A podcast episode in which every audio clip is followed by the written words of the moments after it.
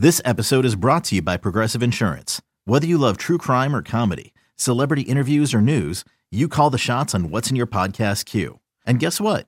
Now you can call them on your auto insurance too with the Name Your Price tool from Progressive. It works just the way it sounds. You tell Progressive how much you want to pay for car insurance, and they'll show you coverage options that fit your budget. Get your quote today at progressive.com to join the over 28 million drivers who trust Progressive. Progressive Casualty Insurance Company and Affiliates. Price and coverage match limited by state law. Welcome to another podcast from InsideCarolina.com, the independent voice of UNC Sports. Brought to you by JohnnyT-shirt.com, the go-to provider for all your Tar Heel gear. For Inside Carolina, this is Taylor Viplis, and from the Inside the Film Room podcast, we've got a couple of my fellow Tar Heel football lettermen with me. It's Zach Goins and Jake Lawler. Guys, with everyone staying home currently, I thought this would be the perfect opportunity to bring us together so we can try and help people find what to watch to pass by the time. But first, you know, what have you guys both been up to during these unprecedented times and where are you presently? Yeah. Um, so first, I just wanted to thank you for having us on the show. It's uh, it's good to have it. And it's uh, I think it is going to be a good episode. Um, I guess kind of for me personally, I've been splitting time between Charlotte and Chapel Hill, and uh, really just since I've gotten back from LA, I've really kind of been writing some of my own stuff as well as watching quite a bit, and uh, it's been I've been trying to stay busy as possible, doing like prison workouts, push ups, and sit ups. But I was actually I was actually doing um doing curls with our uh, with our like dining bench. So you know, just any any way to get right. That's impressive, Jake. Uh, again, Vip, thanks for having us on here.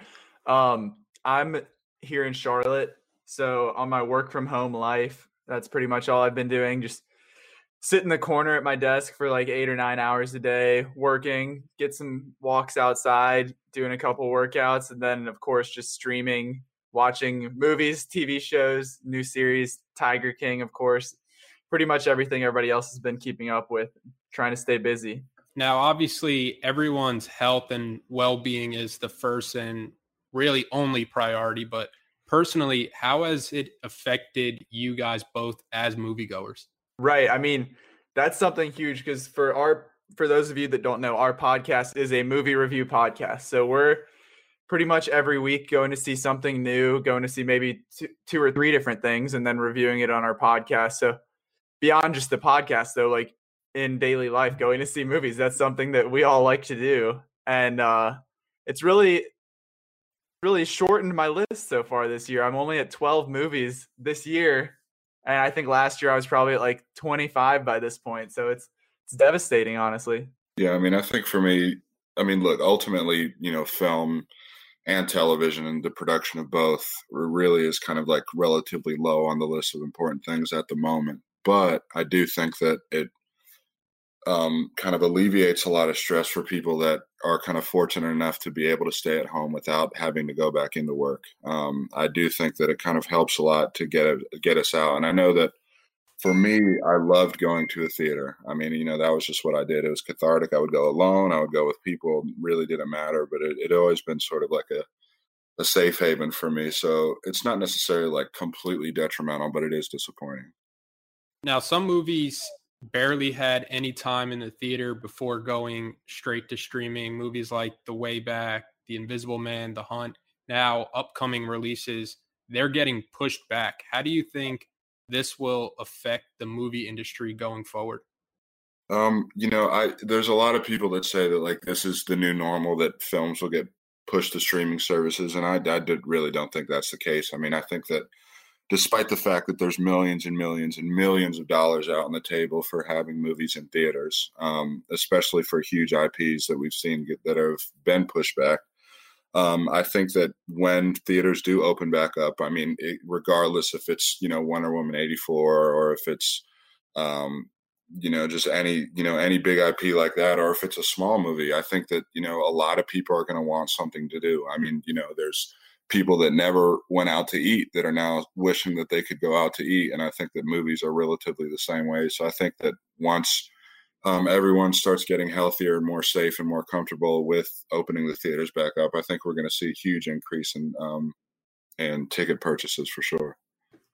Yeah, I definitely agree with that. I mean, the I think Jake and I talked about it last week, saying that like it's going to be a celebration when people finally go back to movies. The people that used to complain about, oh, I don't want to go see that. I wish I could just watch it at home. Now that they've been watching stuff at home for such a long time, uh, they're they're going to be itching to get back in the theater. So I agree with that. I think that it's gonna it's not going to really affect the the future of movies going forward. Yeah, I think the biggest the biggest problem for me with the movies getting released straight to uh, streaming platforms is you know they're charging like twenty dollars, and I understand it's ridiculous. I understand why they're doing that, but for me, and I'm assuming you guys have it just with how much you guys go to the movie. I have AMC A list where I pay, I think it's like twenty dollars yeah. a month, where I get to see up to three movies a week. So there's zero chance I'm paying twenty dollars. I don't care. I don't care if you know somebody comes out and says this is the greatest movie ever. Twenty dollars a movie compared to when I was watching A list for twenty dollars an entire month, where I could see up to you know like twelve movies. It's it's almost uncomparable. Right. I I'm in the same boat. I'm also a A list member, and I got excited at first when they announced this because I was like, okay, twenty dollars not bad because I thought you were purchasing the movie, but it's like it's 19.99 to rent for most of these things, and you get it for a 48 hour window. So, I mean, maybe if it was a really, if it was like, we know Black Widow got pushed back, but if it was a movie of like that caliber, then I might consider it. But like, I'm not to pay $20 to rent The Hunt or some like B list movie that's out right now. So, unfortunately, it's it's not really, I'm not really on that train. Yeah, I mean, I think that really just the sheer cost that we're seeing about how expensive they're making these things just kind of alludes to the fact that um, they are losing money by not having stuff in the theater, which again sort of emphasizes our point that when um, theaters do open back up, they will be um, filled for the most part, regardless of what movie it is, just because of you know just the sheer freedom of being able to choose. All right. Before we get into what people could be watching now that they're at home, I just wanted to take a quick break here so I can remind everyone about Johnny T shirt. As a local small business in Chapel Hill, Johnny T shirt needs your support now more than ever. Whatever you could want as a Carolina fan when it comes to Tar Heel apparel, Johnny T shirt has got you covered. They are running some great sales currently online at johnnytshirt.com so you could get what you want at the best price possible on the off chance you don't need any Carolina gear right now, you could go online and buy a gift card from them because we all know Tar Heel fans, best fans in the world, are going to want more gear at some point in the near future. And don't forget, Inside Carolina premium subscribers save 10% off their orders. Okay, guys, now let's get back to business. People are looking for movies to watch. Collectively, we've seen a lot of movies over the past year. So I'm going to go through a list of movies that we've all seen. So we could kind of, without spoiling the movies, give people our opinions on them. And, you know, I want to start with a movie dear to Zach's heart. Sometimes I think they're paying him for how much he promotes this movie. Zach, what do you think about Booksmart? Oh man, I knew it was coming right when you said that. This is this was my favorite movie of 2019 out of I saw 75 movies last year, and this is number one. And it held that spot for a long time because it came out in May, I believe, and didn't get dethroned the entire rest of the year. But this is if you like super bad, the that's like a classic high school party movie, coming of age movie. This is like the 2019 reincarnated version of it. It's updated to fit the times. You've got two fantastic female leads Olivia Wilde directorial debut. I just mm, don't even get me started, Vip. You don't want the, the whole spiel here. Jake, now, do you agree with that review, or are you kind of sick of hearing how much Zach talks about books? No, no, I mean, you know, I think that uh, Zach knows that I'm I'm definitely in the book smart boat. I'm I love it. I mean, I think it's a phenomenal debut. Uh, it's two kind of wonderful performances, as he said, and it is a terrific film. And it was definitely one of the strongest films of the first half of 2019. So I was I was thankful that I got to see it, and um, I'm glad Zach likes it so much because he he uh, reminds I, he actually reminded me to watch it uh, rewatch it a few weeks ago, and it definitely holds up. So. that's a movie that I definitely still have to rewatch. I I loved it the first time I saw it in the theater. I thought you know there were so many just laugh out loud funny moments. So that's a movie we're all recommending. Booksmart probably one of the top movies we're recommending, especially when you consider how much Goins is shifting the balance. exactly, and it's it's on Hulu. It's on Hulu, so you can watch it if you have that. You can stream it for free. The next movie I wanted to go to, Jake, you could start us here. Once Upon a Time in Hollywood. Mm-hmm. Um, it's it's it really kind of for Tarantino. I think it vacillates between um, Pulp Fiction and Once Upon a Time in Hollywood for my top films that he's ever made, and I felt that way immediately walking out of the theater. I mean, I think that um, it is the ultimate hangout movie, which is really cool considering that Tarantino coined that term. Um, and it's, I mean, it's great. It's, you know, it's Brad Pitt and Leonardo DiCaprio. Um, it's really kind of a love letter to the old Hollywood as well as examining some of the anxieties about new Hollywood as well. Um, it's it's utter um, it's, it's utterly fantastic. It was definitely one of my favorite films of the year. I'm I'm with Jake on that one. I mean, if you we probably talk about it on our podcast maybe every other episode about the Leonardo DiCaprio scene in the trailer where after he like flubbed up yeah. his lines and he's just having the mental breakdown. It's like one of my favorite scenes of the, of all of last year. But yeah, I agree. I hadn't seen when this came out over the summer. I'd only seen one Tarantino movie. That was like a big blind spot in my my like movie history. So since I first saw it, I've gone back and watched like five or six other ones and then rewatched this and I appreciate it even more. But I totally agree that that's definitely and it'll it'll give you it's like 3 hours, a little more than 3 3 hours maybe, something like that. So it'll definitely give you a uh, plenty of time. It'll, it'll pass plenty of time. Yeah, I think it's like 2 hours somewhere two and a half hours somewhere in the two and a half three hour window so right. normally that could be something that you know steers people away from the movie but i think in a situation like this and it's a movie that I think it takes a while to kind of get building, but that last like 30 or so minutes, it, right. it was like some of the best movie, uh, some of the best viewing I've ever seen in a movie theater. Um, and then of course you get Leo, Brad Pitt, Margot Robbie. It's it's a, a star-studded cast. So that's another movie I think we're all putting in the the uh, you have to check it out if you haven't seen it yet. Going to flipping the script kind of completely, you get a movie like Parasite. Zach, what do you think about that? That was another one that is obviously the best picture winner. It was a big upset at the Oscars.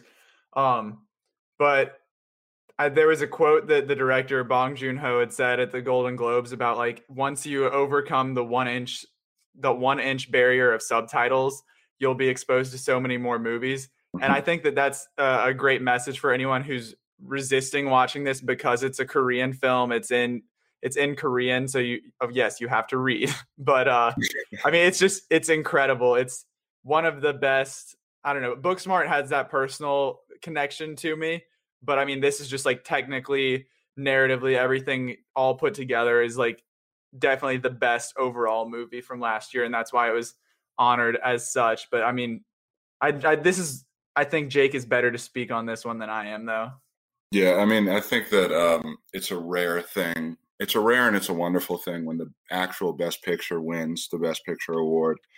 And um, you know, Parasite's success at the Oscars was monumental, but I think that really, um, it's it, it was my it was my best film of the year. It was my favorite film of the year, and it's it after I saw it the second time, it like instantly landed in like my top five favorite movies of the decade, and as well as like mixing in the list of the all timers as well. I mean, I've been following um, Bong for quite a while. I mean, you know, Memories of Murder, The Host, um, Okja, just Snowpiercer. I mean, he's he's made some incredible things before, but I think that um, in my mind, Parasite is his magnum opus for so many reasons that kind of Zach talked about. I mean, you know, the acting and uh, the uh, the ensemble won best acting ensemble at the SAG Awards which was well deserved because they're all brilliant. I mean, technically, it was stunning. I think the script was razor sharp. Um, they played with a lot of different uh, thematic elements that are really tough to talk about, and they did it in such a way that was kind of noticeable but not overt. Um, yeah, I mean, Parasite is easily one of the greatest films of the past 20 years, and it's um, I was, you know, I you know I think I was blown away the first time I saw it, and I just continue to watch it again. Kind of really just uh, just to study how how good it was. It's another one also that like I feel like the less you know about it going in, the better. Absolutely. Yeah. Because I I don't know about you, Vip, but Jake and I have had this discussion of like I didn't really know anything going in, and so the first half it's like this fun family comedy kind of thing, and then at the Mm. midway point it just twists and it's a completely different movie, and it was like the most unexpected but delightful like transition. Yeah, I agree with that. And I think one of the going back to your subtitles point, one of the main reasons why I like going to the movie theaters, it's kind of like a way to just kind of get away from the outside world. And when I'm at home trying to watch movies, you know, there's a lot of outside things that can kind of distract me. So when I watched Parasite and I saw the subtitles, my first thought was, you know, oh, I'm gonna have to read for a couple of hours. But then, like, the more I got into it, like the subtitles kept me focused in on the movie to which Mhm. like you know that's kind of like the theater experience that you're supposed to have so i think if you go in with the thought like subtitles are going to be you know annoying to read i think it's a a good kind of change of pace from what we're normally accustomed to in a situation where you kind of just immerse yourself in in the theater experience Yeah, I definitely agree with that. all right. So I think that's another movie we're all recommending. This is a movie that I've seen kind of split reviews on. Um, but what did you guys think about Adam Sandler in Uncut Gems? Whew. Let's go. Um, I know yeah, that's probably bad audio there, just screaming into the microphone, but that's I think that's pretty accurate for what Uncut Gems is. I mean, it's it's like an hour and a half, two hours of just chaotic, ridiculous shouting and nonstop action. And oh man, it's it's a it's a doozy, and it's not your typical Adam Sandler. Yeah, I mean, I think that for, um, I mean, Zach, Zach definitely said it with it's, it definitely isn't your kind of typical Adam Sandler. I think that, um, but it is, it was, it, it was also in one of my favorite films of the year, and um, I, you know, I love it for so many different reasons. I think the chaos works so perfectly with it. Um, the Safdies who directed it have always done like an incredible job of kind of creating their own world and their own unique way of filmmaking. Um, they did it so they did it. Um, their kind of breakout film was Good Time with Robert Pattinson, which is also excellent. But you know, Heaven Knows What is also a film they made back in 2014, which is also just incredible. But I do think that this is their strongest work yet. Um, you know, but it, it is one of those films that like if you're not if you don't know what to expect, then you might be kind of a little bit turned off by it because it is something that is new and it's something that's a little bit hard to follow. Um, but you know, I was fully invested in it, and it is kind of like nerve wracking up until the very last minute, and um, it's it's it's phenomenal. So I'm definitely recommending that as well. And As a New the- Yorker, how did you feel about that, Vip? his New York's uh, kind of personality, Yeah, just like the the hustle and bustle, just sleazy. like yeah, yeah, yeah. Everybody in New York is sleazy. They all have those small kind of stores. They're they all have got their side hustles going on, and I think sports fans will kind of like it or gravitate towards it because you do get um, a look into the sports type, uh, the sports betting type world. But you know, Mhm. I went to this movie with my girlfriend who also has AMC A list, and she was not a fan of it. kind of going off Jake's point, you know, where things are just happening happening randomly. What would you guys say to the people, you know, who don't like the messiness of it and just try how would you get them to try to just kind of embrace the chaos of it? I mean, I Yeah. think it's definitely not for everyone. It's the like the the way that Howard Ratner's persona is, like everything about the film reflects that, and it kind of just drags you in. You're not uh, on the outside looking in, but you're like a part of that that messiness. Yeah, I mean, I I, love it, and it's it's really one of those things where you're either going to like it or you're not. I mean, I think that the only kind of way that you could articulate it in a way that may would facilitate a rewatch would just be because I think for me personally, it's like when you watch when you watch like films like heist films or crime films, especially in the past twenty or twenty five years or so. Uh, it's really about the glitz and the glamour and kind of like the everything that comes with being like a smart and fancy criminal. And this is like the complete opposite of that. So it's like a real kind of visceral and um, engaging look at what happens to people that you know ruin their lives because they do a lot of bad stuff. And I think that it's something that I had never seen before, at least to the extent that um, was shown in Uncut Gems. And I think, I mean, you know, uh, but at, I mean, at that point, is you're just kind of like preaching to the choir. I think it really is one of those films that's just going to be polarizing because of um, what it is, and you know, some people love it like we do, and some people don't. Who knew KG was that good? Oh, he's excellent. Yeah. yeah. Moving on to the next movie, comedies are far and away my favorite type of movies, and I think Seth Rogen had a great one in Long Shot. Zach, what were your kind of thoughts on Long Shot? That was definitely I'm with you there. That was one of the ones that I think didn't get appreciated enough last year. It kind of it came out like late spring, early summer and kind of just got lost in the shuffle. But yeah, this was the it, it was so funny. It's got Seth Rogen and Charlize Theron as the kind of like the the mismatched duo star-crossed lovers kind of thing and it was it was so funny. This was right up there with booksmart as one of my favorite comedies and i really think that hopefully in this time where everyone's locked up and doesn't have anything better to do that more people will get exposed to this. Yeah i mean uh, it, it, was definitely one of the pleasant surprises for me as well. It was great um, you know they were both uh, they were both great in it rogen and theron um, and it's it's just wonderful it's like it's one of those films where i wasn't really expecting anything going in and then to come out kind of thoroughly enjoyed because i think zach is right it was a shame that um, a lot of people didn't see it because it really was quite good. And it wasn't just like a funny film. I mean, it, it had a lot to say too, um, which is always really good. And O'Shea Jackson, um, Ice Cube's son, was in it, uh, who also kind of stole the show in basically every scene he was in. He's like, what does he say? He's like, I'm a man of the G O D and the G O P, baby. yeah. Sticking with the comedies, you get a movie now that Seth Rogen produced, Good Boys. What do you guys think about that?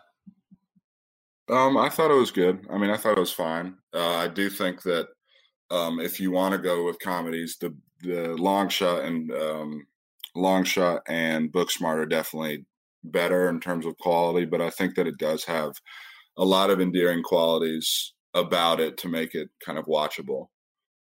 Yeah, I feel like for some people that made the comparison saying that Booksmart was super bad with women, now Good Boys is super bad with middle schoolers. It's the same kind of like hysterical, over the top party story where it's like these misfits in uh in middle school are trying to get to a party and there's something that's stopping them. And so it's the same concept but this is just it makes it funnier i think because of the fact that they're 11 12 years old and they're just completely oblivious to everything they're talking about.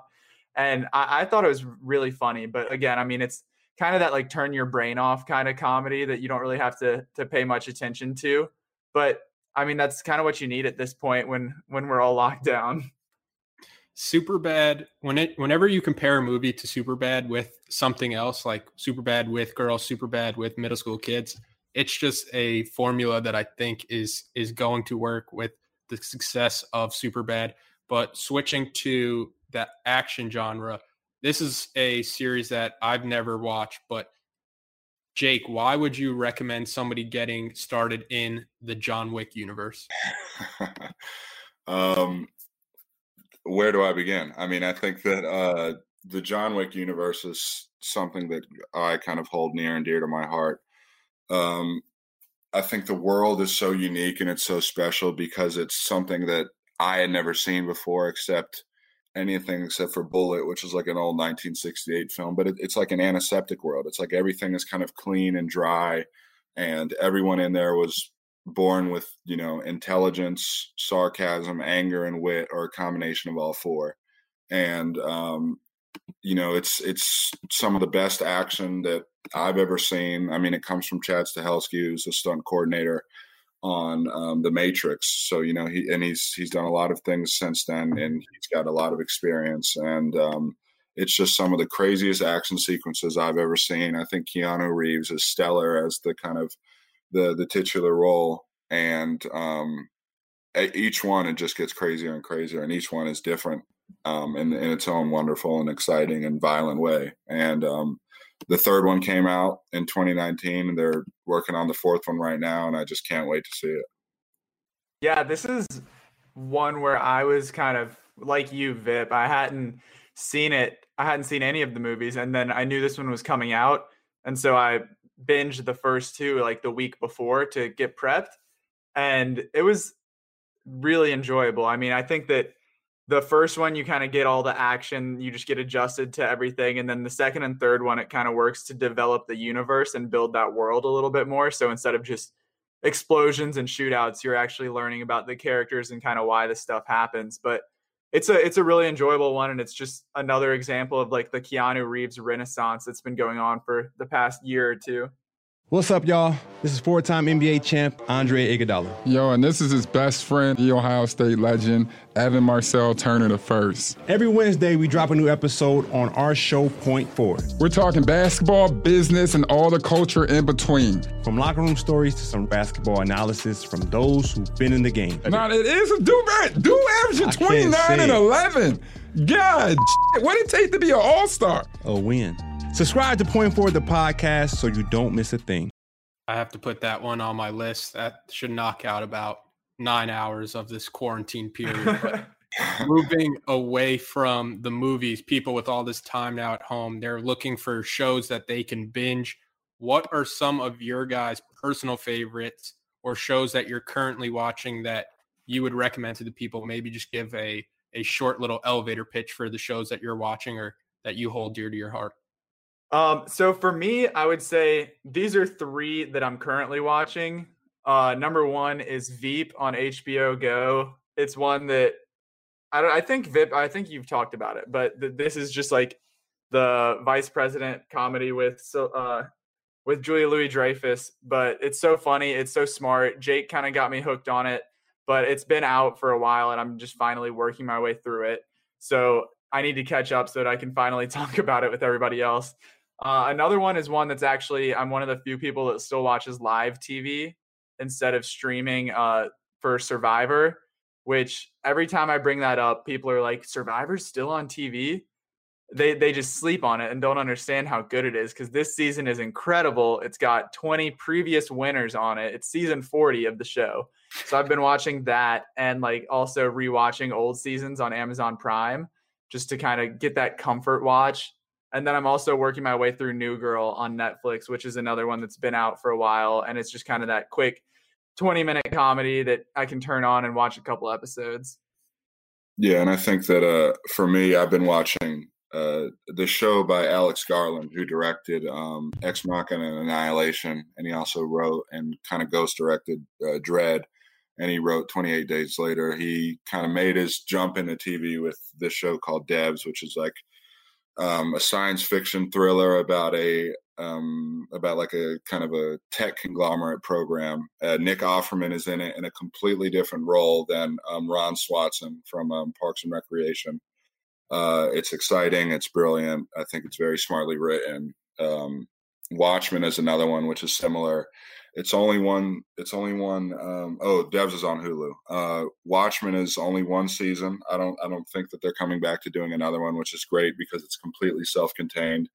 Uh, Damon Lindelof created the show. It's it's it's one of the best seasons of television I've ever seen. Um, kind of going along with that, the first season of Westworld or Westworld I just finished watching, which is equally as brilliant. And um, if you're if you kind of are have some sort of morbid fascination with how the government and how kind of the media is handling everything in terms of uh, the coronavirus outbreak. I think Chernobyl is a great one as well to kind of uh, just. It's not going to really do any good to help you forget what's going on, but it is it is quite brilliant. Jake's shows are a lot darker than mine. It sounds yeah. like.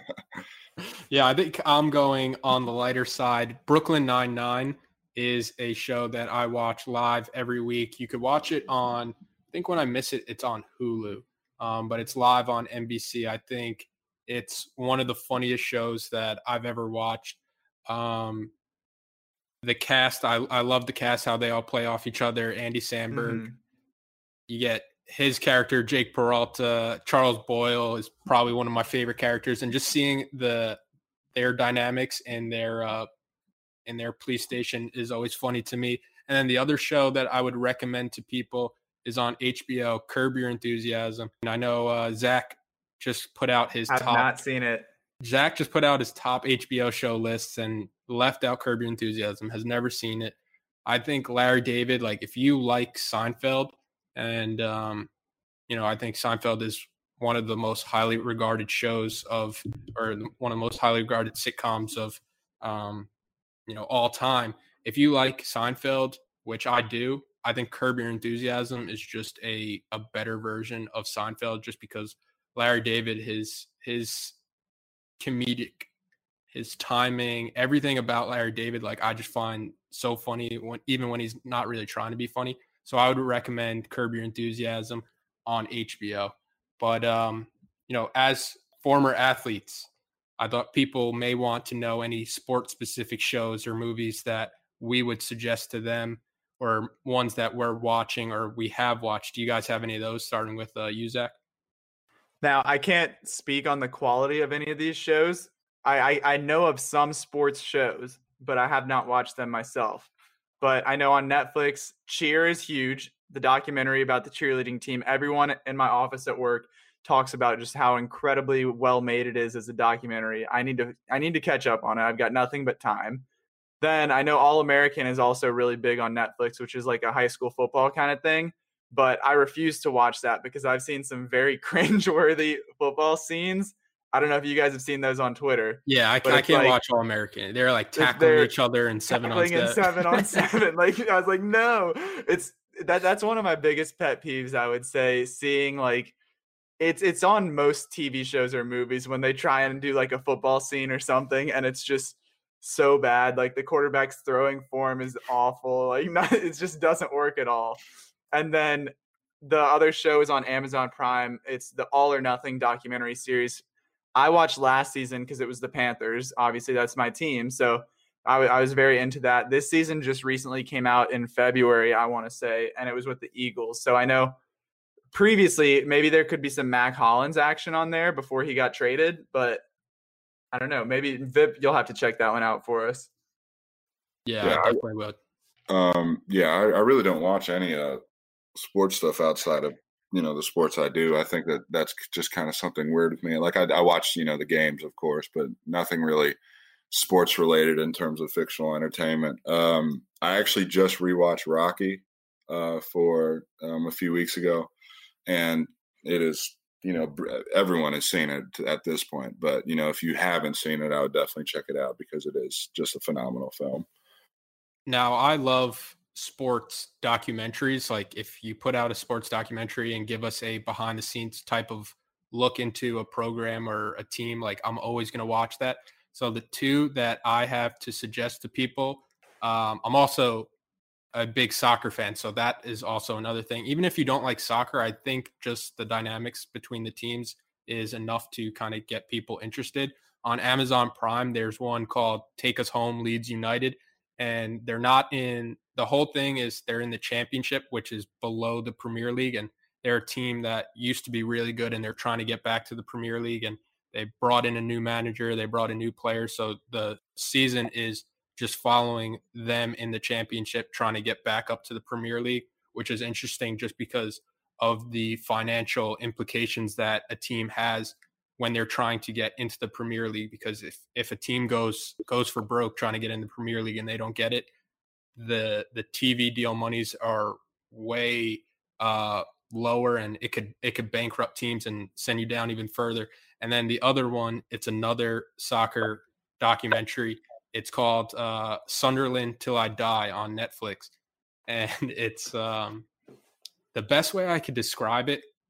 This is this is kind of you can't really spoil it because like this, these seasons have already happened and people already know what's going on, but the best way I could describe it is if you imagine the Premier League as the MLB, the championship as AAA baseball, and um, the League One as like Double A baseball, and the top teams from AAA are getting promoted to the MLB. The worst teams from that MLB are getting sent down to AAA. So Sunderland was this team that was always in the Premier League, and they get sent down to the championship, and the Netflix comes in and they're like, "We want to do a documentary on you getting back up to the Premier League." And like the season goes so bad for Sunderland that they get sent down to basically double A. And they were they were this team with and I it's just it's like it's like a train wreck that you're watching and the the fans like the Sunderland is like all they have their football club and the fans are like you know the players could leave like we're stuck here watching this team and just like seeing just seeing them all interact with the team while the team is just spiraling out of control um, it's it's one that I would definitely recommend to people and I hope that Netflix puts out another series of it but closing out the podcast we've only mentioned this show one time it took over social media. We're closing out with Tiger King. We're taking a page from the Ringers playbook with their exit survey, where I will ask you guys questions, and we're just kind of uh, just answering these questions to close it out. So, what is your tweet length review of Tiger King? Starting with you, Jake. It, I don't think I can make it. Um, it doesn't have to be as long as a tweet. I think it's just like um, exciting train wreck is really um, that's that's really how I'd sum it up. Zach. Yeah, I don't know if it'll be 280 characters. But I'll count it after. Okay, it's just this, like Jake said, a train wreck. You you have to watch it. You want to look away, but you can't. Uh, it's just I didn't know that any of these people ever existed. That this was like a, a real part of America, and so it's just fascinating to see that. Yeah, mine was going along the same lines as you guys.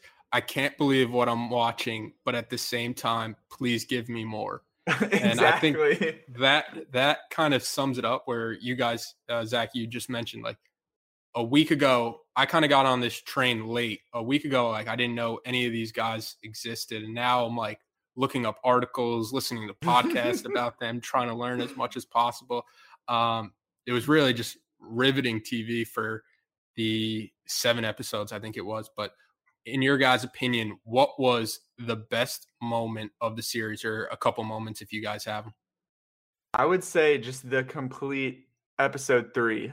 Like the that's the when it's called the secret. That's the one where it really dives into carol Baskin's story.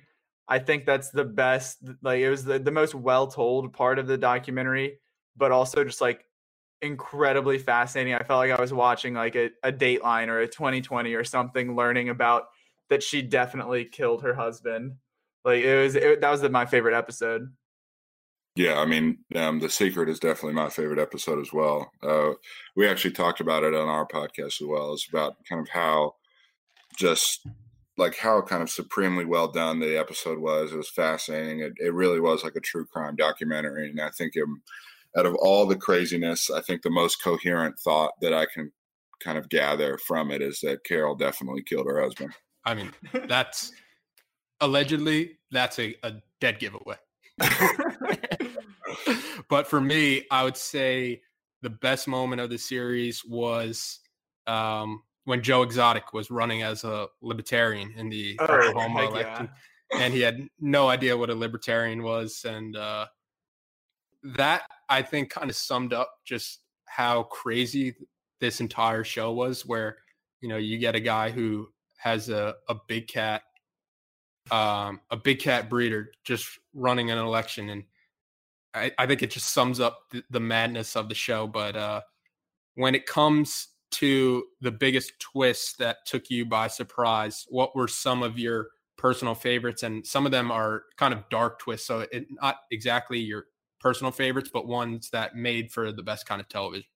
I think one of the most shocking things is when um uh was when Joe's husband Travis Travis when Travis killed himself on um in front of uh Joe's campaign manager and they got it on the uh they got his campaign manager's reaction on the uh, CCTV mm. was just like unbelievable. I was like, "Oh my god." because it's like you're watching the craziness of everything that's going on and you think that like some of it is scripted and then you realize like the sheer consequences of um, these people being as bad as they are, and you know what happens when you know people that are susceptible to be manipulated are manipulated and kind of fall down you know things. And it's it, it really is like a shocking moment where you just you cannot believe it. Yeah i would say definitely that one like jake said it kind of takes the fun out of uh, out of what we had been watching and makes you realize how real it is. But going back to what you said vip for number two i mean i think the biggest twist was just the whole campaign part. That's on the on the lighter side definitely but just when you think things can't get can't get any more ridiculous like every episode has some sort of twist at the end and then the fact that he runs for president and then decides oh no i can't wait that long. I'm to run for governor. And then the part where he's like you hear him say that he's polling third so the fact that he actually had people voting for him like this is it's just madness. Now i have a a couple of points that i put down just because this again was a show I couldn't get enough. The fact that Carol started out as a big cat breeder, I thought was a a big plot twist. Uh, hypocrite, hypocrite, hypocritical. the fact that Carol fed her husband to a tiger. Um, the part where the woman at the park, uh, the worker, she gets her arm mauled off by a tiger, and then uh, she chooses to have her arm amputated so she could get back to working. Crazy. Uh, the, the one guy who uh, who lost who had his legs lost, but then you find out it wasn't from a tiger attack. He just had a a zip lining accident. And then I thought the another big plot twist that kind of took me by surprise was the the studio fire because you know you see I don't know like why Joe Exotic thought it was a good idea to record himself speaking with his uh, lawyer, where his lawyer was like, "Joe, you like as long as they have the tapes, like you know what what could happen." And then like a week later, the tape go on fire in uh, in his studio. Like um, that that part took me for a twist. And the an, another funny part that I thought um, was worth mentioning is uh, the feud between Carol Baskins and Joe Exotic when Joe just ramped it up to the complete petty level with the copying Carol's logo, the big cat. oh yeah. And, uh, I thought that was a a a good uh, twist that just made me laugh every time. Like they would show like you know their logo or the um, the font that Joe Exotic would use. I, I thought that was a good moment. So the last question that I will ask you guys is what were you the most surprised to find out about after watching Tiger King? I have two things. Number one, we'll see if it actually happens. But in an interview, I think it was with Netflix from prison after everything aired, um, Joe Exotic says that he is done with the Carol Baskin saga. No, so he, he we will see. Right. We know that we know that he has 22 years until he's out of prison, but we'll see what happens if he gets out. If that's truly, uh, if he's truly buried the hatchet with her. And then my other one is just I've loved seeing John's glow up. His first husband.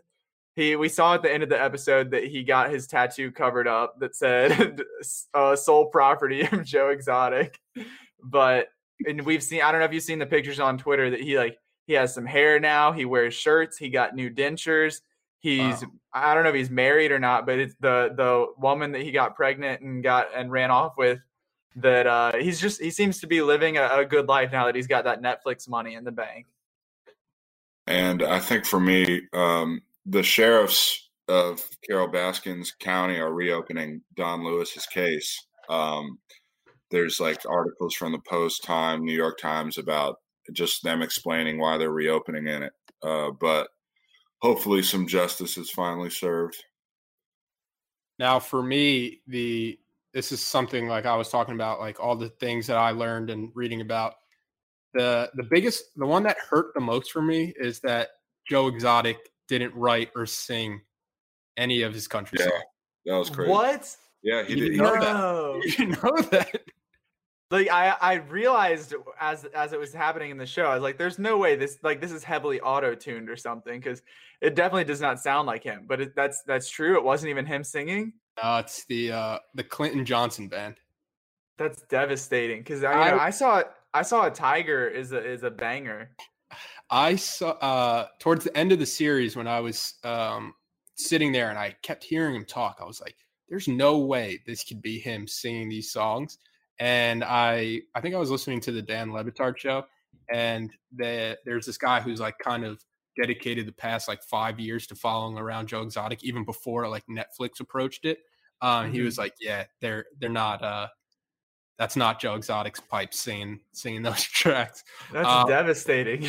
Another thing that I read is the election Joe Exotic, I thought Joe Exotic had gotten 19% of the entire election. It turns out that 19% was only the the libertarian polls, which is kind of I thought 19% of Oklahoma uh well, I don't even know what their their name is, Oklahomans. I thought they were I, kind of does anybody know? I, I, I have no idea. Um, Sooners. Yeah. I thought, I thought 19% of Sooners were just out of their mind. Uh, I mean, that's still 19% too high. It's still. and then um, the last thing that I saw, which um, I thought was funny, just worth mentioning, um, the officer that investigated the fire at Joe Exotic Zoo, um, the, the, guy that I had mentioned before, who I heard on the Dan Le Batard show, who's done this podcast about Joe Exotic for the past five years um, he would he lived at the zoo with Joe Exotic, and uh, he called the the police officer responsible for the case to ask him follow up questions about like what he found.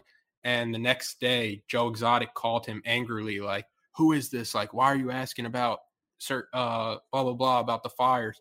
And um, the the guy was like, "Oh no, this is Robert Moor. You know, I've lived on the property with you guys." I was just trying to find out more information. He was like, oh, okay. And then he was like, why is the police officer telling you that I'm asking questions? And he's like, oh, that's my limo driver. I think that's a summary of just like how ridiculous this whole thing is. Uh, absolutely. I also saw we haven't talked about Jeff Lowe at all, but he I saw that he's on Cameo now, the the app where you like record messages to people. I don't know the charge, but I saw one where he was like telling someone like stay strong, the government will fall, communism will rise again. Like it was just like this we're living in a simulation right now. This is not a real life.